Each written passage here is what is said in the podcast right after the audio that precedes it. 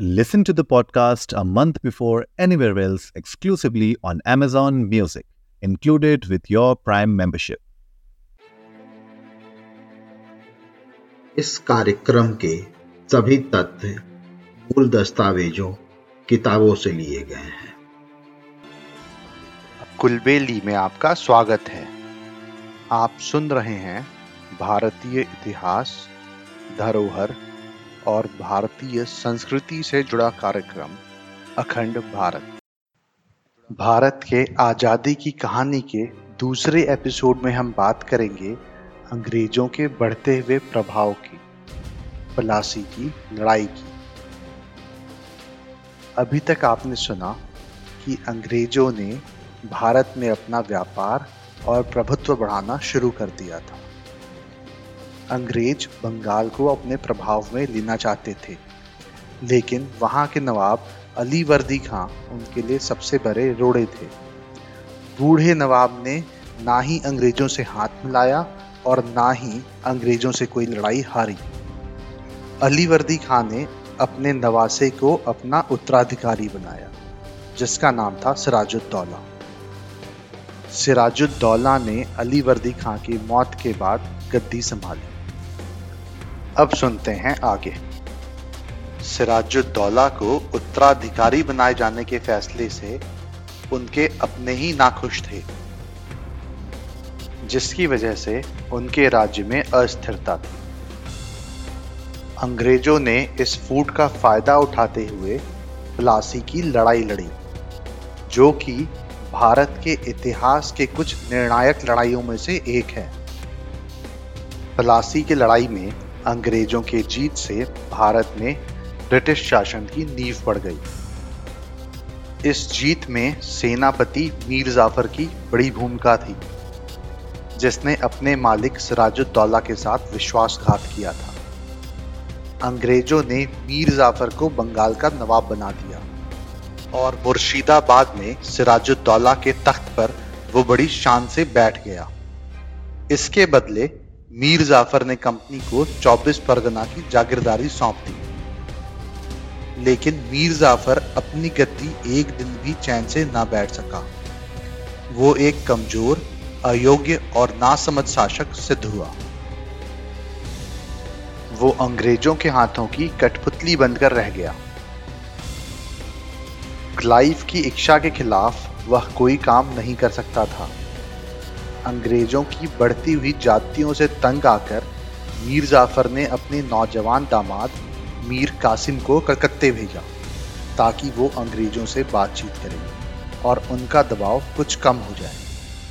लेकिन अंग्रेज़ों ने नई चाल चल दी और मीर कासिम को अपनी ओर मिला लिया। ये तय किया गया कि मीर कासिम को वज़ीर बनाया जाए। तमाम अधिकार उसे दे दिए जाएँ। और मीर जाफ़र को खर्च के लिए पेंशन दे दी जाए। 20 अक्टूबर 1760 को सूरज निकलने से पहले मीर जाफ़र का महल अंग्रेज़ों की फौजों ने घेर लिया। मीर जाफ़र को जब अंग्रेज़ों के नई चाल का पता चला तो वो किस तरह परेशान हुआ, इसका एक चित्र अंग्रेज़ इतिहासकार के शब्दों में। उस सुबह बूढ़े नवाब को उस दिन की याद अवश्य आई होगी, जब उसने पलासी के मैदान में अंग्रेज़ों का साथ दिया था। अपने मालिक तथा रिश्तेदार सिराजुद्दौला के साथ विश्वासघात किया था।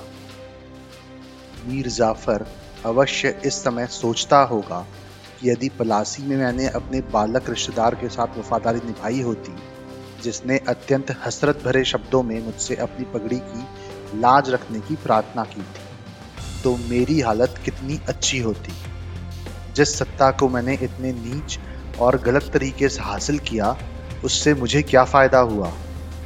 वे लोग जिनके हाथ मैंने अपना मुल्क बेचा था, आज वो मुझे डरा रहे हैं। जो गुस्ताख विदेशी पलासी में अब तक मुझ पर हुक्म चलाते रहे और जो मुझे गद्दी से उतारने की धमकी दे रहे हैं। यदि पलासी में मैंने उनके नाश की वजह बनने का यश प्राप्त किया होता तो इस समय मेरे हाथों में असली हुकूमत होती। मेरा नाम इज़्ज़त के साथ लिया जाता। मेरा मुल्क बच गया होता। आखिर में मीर जाफ़र को अंग्रेज़ों के सामने घुटने टेकने पड़े और अंग्रेज़ों की नींव और मज़बूत हो गई। उन्होंने मीर कासिम से बंगाल के तीन ज़िले और ले लिए। साथ ही साथ तीन करोड़ रुपए का सोना आदि वसूल लिया। इसके साथ ही बंगाल पर अंग्रेज़ों का आधिपत्य हो गया। सन सत्रह सौ उनसठ में दिल्ली की गद्दी पर मुगल बादशाह शाह आलम बैठा था। अंग्रेज़ों ने अपनी चालों से शाह आलम को अपनी ओर बुलाने की कोशिश शुरू कर दी। उस समय सारे भारत पर अपनी हुकूमत जमा लेने के लिए अफगानों, मराठों और अंग्रेज़ों के बीच तिकोना संघर्ष शुरू हो चुका था। देश को अंग्रेज़ों के चंगुल से बचाने का उस समय एक ही उपाय था कि सभी देशवासी किसी एक शक्ति के नेतृत्व में संगठित हो जाएँ। किंतु इसी बीच 6 जनवरी 1761 को पानीपत के मैदान में अफ़गानिस्तान के शासक अहमद शाह अब्दाली और मराठों की सेना के बीच घमासान युद्ध हुआ इस युद्ध में अवध के नवाब शुजाउद्दौला ने अहमद शाह अब्दाली का साथ दिया। इस युद्ध में मराठे तो हार गए, लेकिन अब्दाली को भी जीत के बावजूद काफ़ी नुकसान उठाना पड़ा। वो अफ़गानिस्तान लौट गया और इधर मराठे कमज़ोर हो गए। अहमद शाह अब्दाली को आज के अफ़गानिस्तान के फाउंडर के रूप में माना जाता है। पानीपत के युद्ध के बाद अंग्रेज़ों ने अपना प्रभाव बढ़ाना शुरू कर दिया।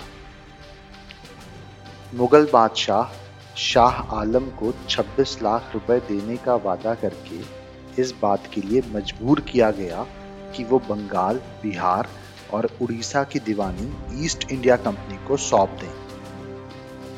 मजबूर होकर शाह आलम ने अंग्रेज़ों को बंगाल, बिहार और उड़ीसा की दीवानी सौंप दी। इसका मतलब था कि माल गुजारी वसूल करने और दीवानी के मामले निपटाने का अधिकार अंग्रेज़ों को मिल गया। मुझे उम्मीद है आपको ये कहानी पसंद आई होगी। ऐसी ही और कहानी सुनने के लिए हमारे चैनल को लाइक और सब्सक्राइब करें।